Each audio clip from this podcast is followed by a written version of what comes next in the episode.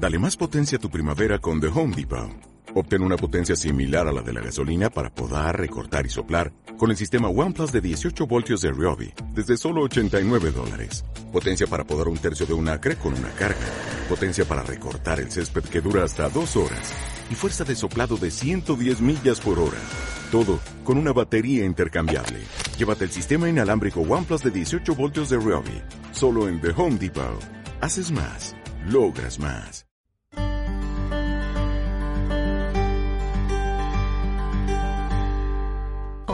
Bienvenidas a Crea tu Estilo, el podcast de Farseguí, episodio 6.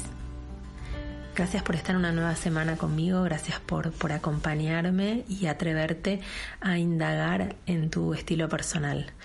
Eh, a mí me toca una semana más de, aislamiento por este bendito coronavirus que nos tiene un poco más encerrados de lo habitual. Supongo que vos del otro lado estás en la misma. Así que mm, tengo ganas de, bueno, de compartir cosas, cosas lindas, de tratar de, de ver este momento como una oportunidad.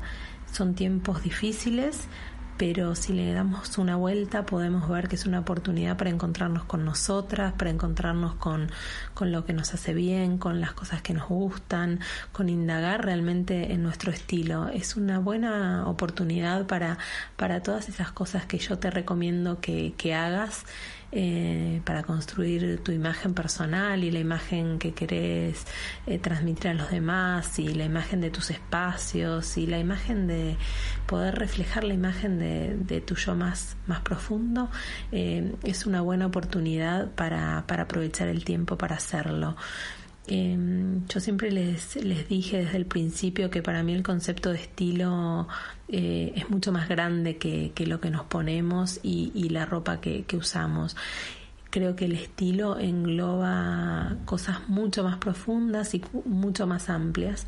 Y, y, el espacio que nos rodea en nuestra casa eh, dice mucho de nosotros, el orden que podemos llevar, los objetos que, que elegimos, los colores que elegimos. Y, y, para hablar de todo eso, hoy decidí invitar a una persona que además de tener un estilo propio y de tener muy buen gusto y, y haber sido una compañera mía en, en, el, en el desarrollo de emprendimientos en Esquel y, de llevar ideas locas hacia adelante, eh, la, la, quiero invitar para que la conozcan, para que nos cuente ella cómo es su proceso creativo y cuál es el estilo que más le inspira. Eh, hoy en el podcast va a estar Lucía Castelberlari, les voy a dejar toda su información de, de contacto de redes sociales y, y, su correo para que puedan contactarte, contactarse con ella eh, en las notas del podcast y también en el posteo de Instagram. Así que vamos a tener una, una hermosa entrevista, una charla con una amiga eh, para compartir con ustedes y para que, mm, para que vayamos un poquito más allá eh, en el estilo personal y para que aprovechemos este tiempo que nos queda para dejar nuestros espacios lindos, nuestros espacios de una manera que nos hagan sentir bien y, y, aprovechar los tips que nos deja Lucía para hacerlo de una manera un poco más económica, pero a la vez eh, más sustentable y más amigable con el ambiente. Bueno, compartamos la nota y, y gracias por estar ahí. Hola Lucía, gracias por sumarte a Crea tu Estilo, gracias por ser parte de este, de este momento. Hola Fer, ¿cómo estás? Bueno, gracias por invitarme. La verdad que te sigo en todos los podcasts, así que me encanta la idea de participar en uno. Y bueno, acá estamos desde Argentina. Bueno, Lu, eh, nosotras, bueno, además somos amigas, así que ya yo ya sé muy bien quién sos vos, quién estás del otro lado, pero bueno, quiero que, que nuestras oyentes eh, escuchen quién sos vos. Contanos, ¿qué estás haciendo? ¿Quién es Lucía Castel Berlari? Bueno, Lucía Castel Berlari eh, es arquitecta. Eh, actualmente estoy viviendo en Esquel, eh, pero nací en La Plata y toda mi crianza fue en Tandil. Así que, bueno, uh -huh. una nueva integrante patagónica, digamos. Y Lu, ¿y, ¿y, qué estás haciendo ahora? Estás, eh, bueno, tenés las, redes, las redes sociales muy activas, estás haciendo distintas cosas. Tenés un perfil, la verdad, muy, muy versátil, muy diverso en tu profesión. ¿Qué, eh, qué cosa te define hoy de, tu trabajo? Mira, la realidad es que soy bastante inquieta eh, y eso tal vez se ve reflejado un poco en mi perfil de Instagram. Eh, me gusta hacer de todo. Arquitectura, que es lo, primordial, digamos, que es mi carrera, pero tiene varias ramificaciones. Me encanta el diseño de interiores, me encanta la decoración, me encanta el estilismo.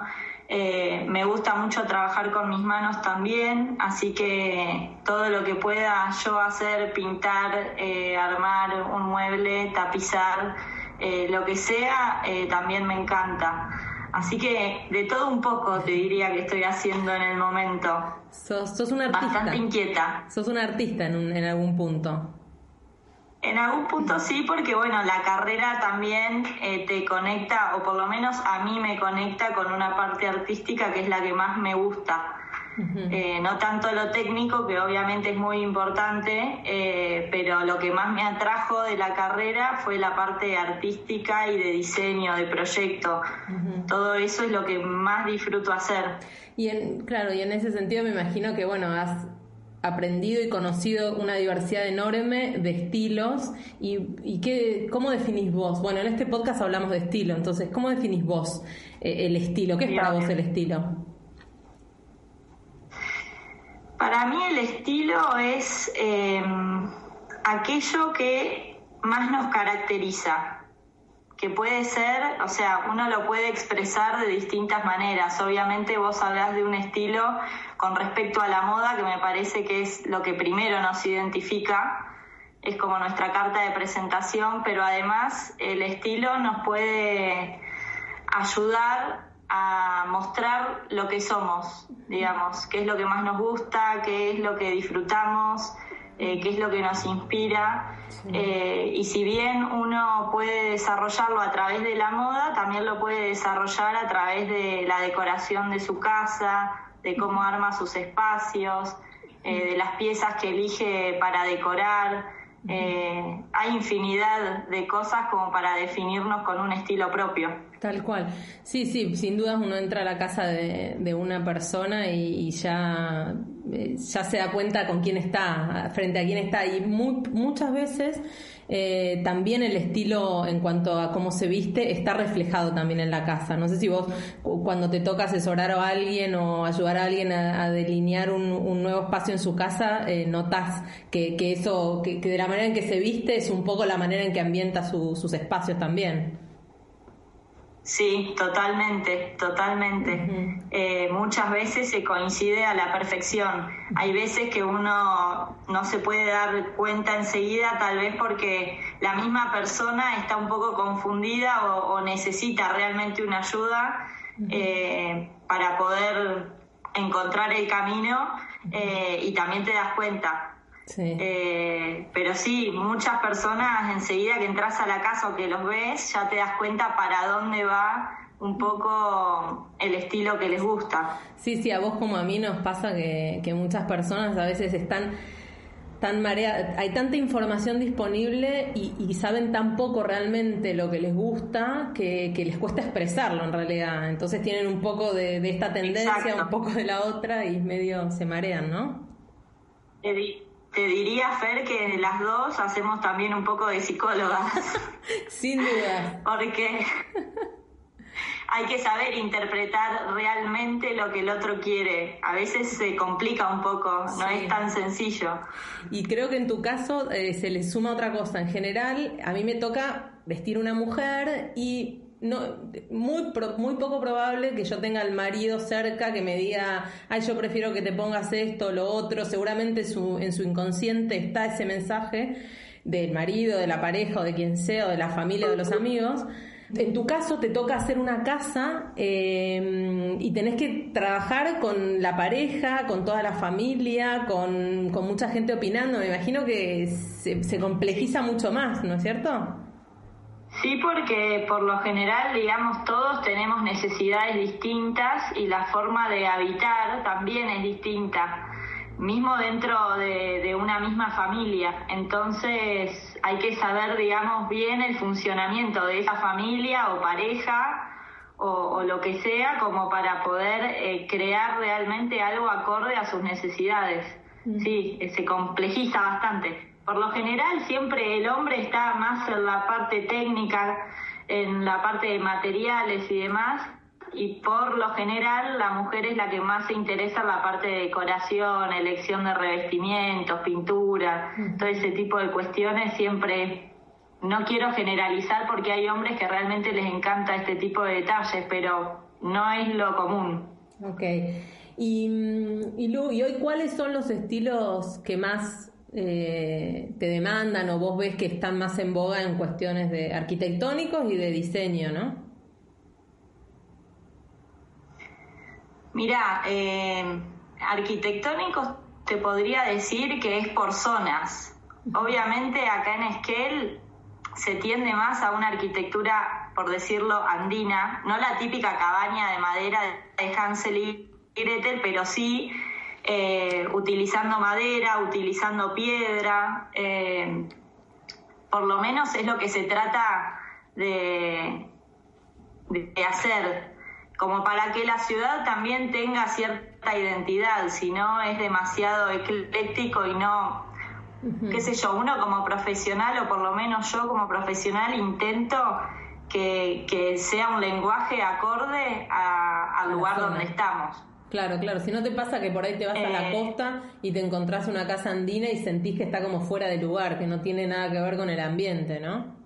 Y, y mismo acá en Esquel, o sea, las casas tan, tan minimalistas eh, en un lugar de montaña tampoco terminan no terminan de funcionar tampoco porque por lo general el estilo minimalista tiene mucha superficie vidriada y acá las temperaturas son muy bajas en invierno y realmente el costo de calefaccionar una vivienda casera eh, es muy elevado. O sea, también hay que evaluar muchas cosas a la hora de diseñar.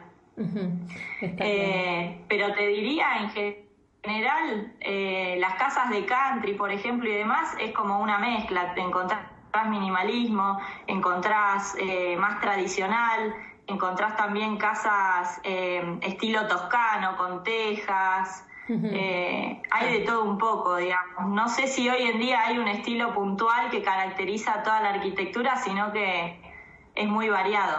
Pasa como, como en moda, lo mismo, o sea, la verdad que primero que hay tanta diversidad y hoy tenemos al alcance de la mano tanta información que podemos tener el estilo que querramos en el lugar donde estemos del mundo y la verdad que eso está bueno, está bueno porque nos permite ser más genuinos y realmente eh, hacer y tener lo que más nos gusta. Tal cual. Te diría que hoy en día como está un poco difícil acceder a la vivienda propia, eh, no se ve tanto el estilo tal vez en arquitectura a ver, ¿cómo te digo? Es más fácil desarrollar el estilo en lo que es el diseño de interiores que en la arquitectura, que en la obra nueva, digamos. Es una posibilidad para cualquier, el diseño de interiores y la decoración es una posibilidad al alcance de cualquier persona.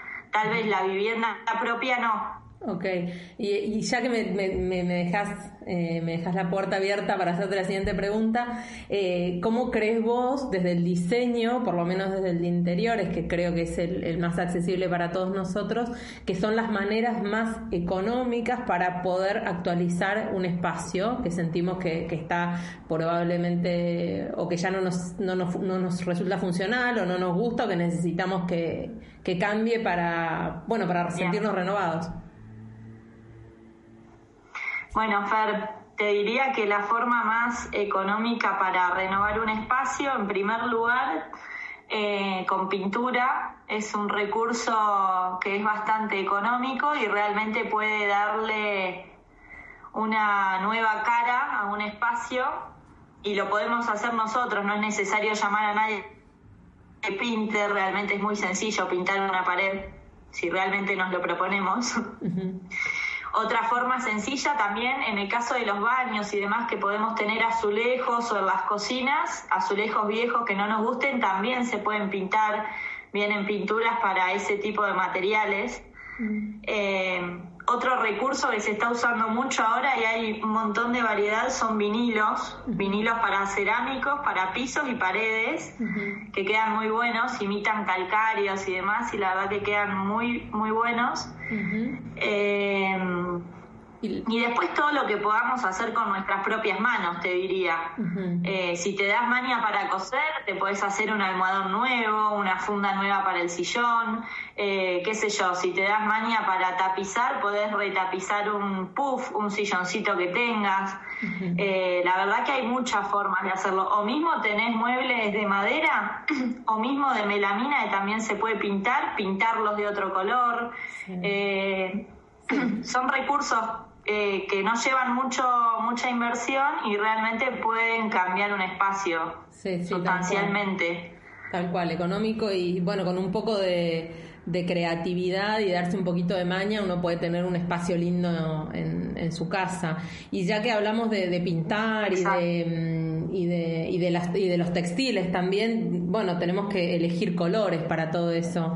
Y los colores hablan de nosotros. Yo siempre lo digo en los talleres de imagen. Eh, los colores hablan de nosotros. No da igual vestirse con colores fríos o vestirse con un rojo furioso o ponerse colores más cálidos o de blanco, de negro. Em, en, arquitectura es lo mismo y en diseño. O sea, los colores también afectan a ponerle. ¿Vos pintarías de, de rojo un cuarto, una habitación para irte a dormir? No sé. La verdad que no. pero eh, hay gente que lo hace, pero yo la verdad es que no. Y ahora te digo por qué no. Em, obviamente eh, coincido en todo lo que estás diciendo eh, y eso también se llama lo que es la psicología del color. es cómo los colores afectan nuestras emociones.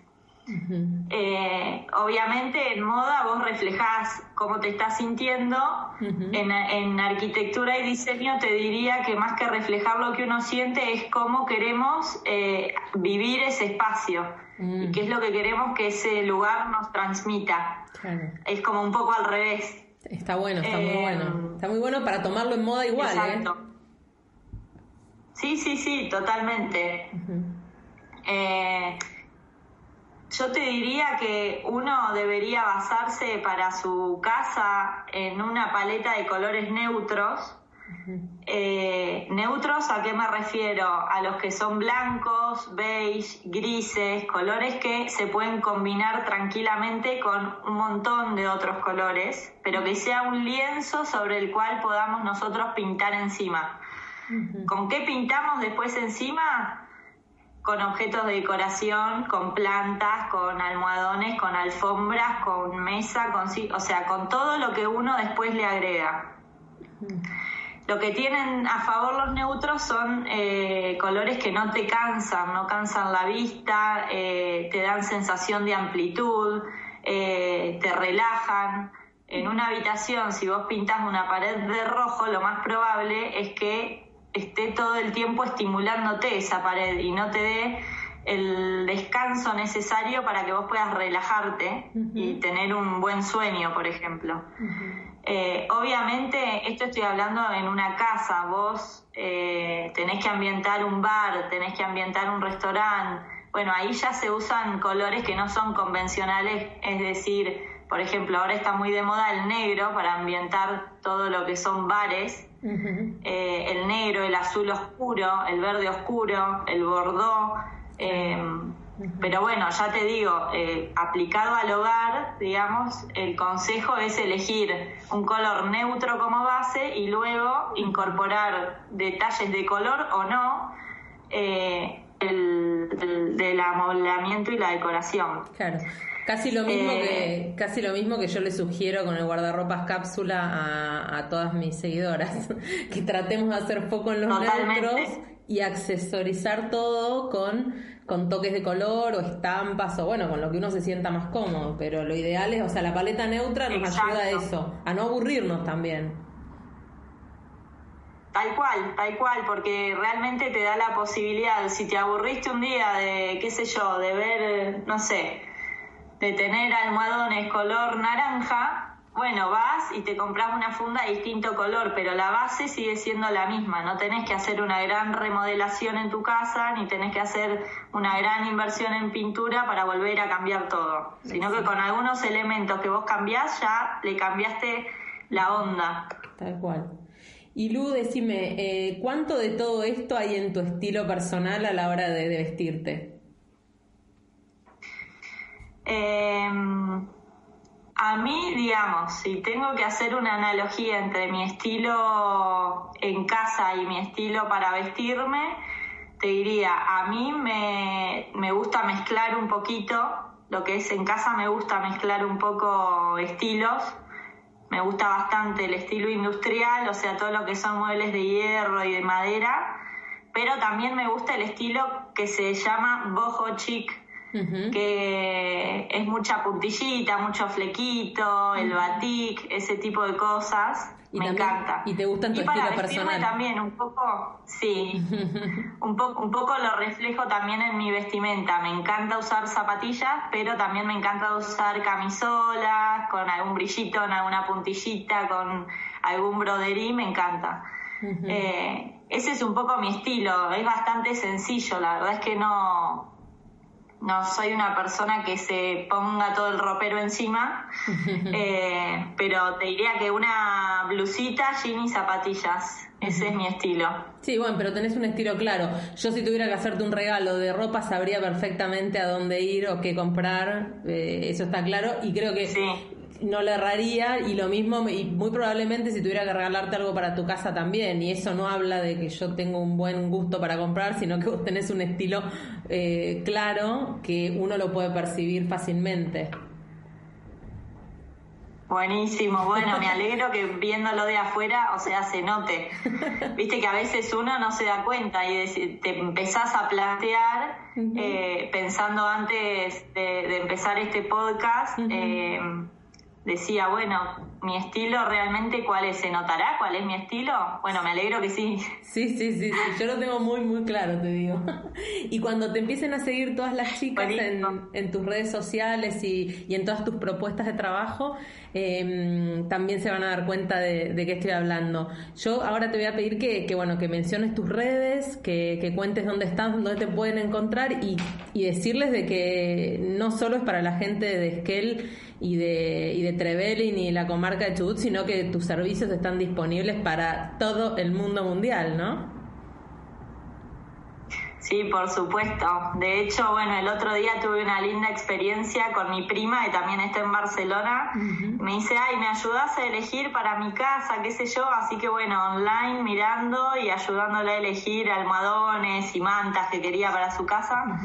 Eh, y estuvo muy bueno, así que obviamente Internet nos abre la puerta para poder comunicarnos con el mundo entero. Total. ¿Y eh, en las redes me van a poder encontrar eh, como arc.castel, castel con doble L, y ahí en mi Instagram voy subiendo lo que voy haciendo y también lo que inspira distintas imágenes que, que, tomo de Pinterest o de otros autores que realmente me gustan y reflejan un poco eh, el estilo al que yo quiero acercarme cuando hago distintas intervenciones. Bueno, Así que bueno, espero que me sigan y obviamente espero consultas y dispuesta a asesorar a quien quiera. Bueno, yo ahora cuando suba este post va a estar em, va a estar en el posteo de Instagram tu, tu contacto y también en, el, en la plataforma de iBox y de Apple Podcast toda la información para que quien quiera se comunique con vos. Bueno, Lu, muchas gracias por, sumarte a, a este espacio y bueno, que sigan los éxitos. Bueno, Fer, muchas gracias. Eh, me encantó la experiencia y obviamente hablar con vos a la distancia también, que acá te extrañamos un montón.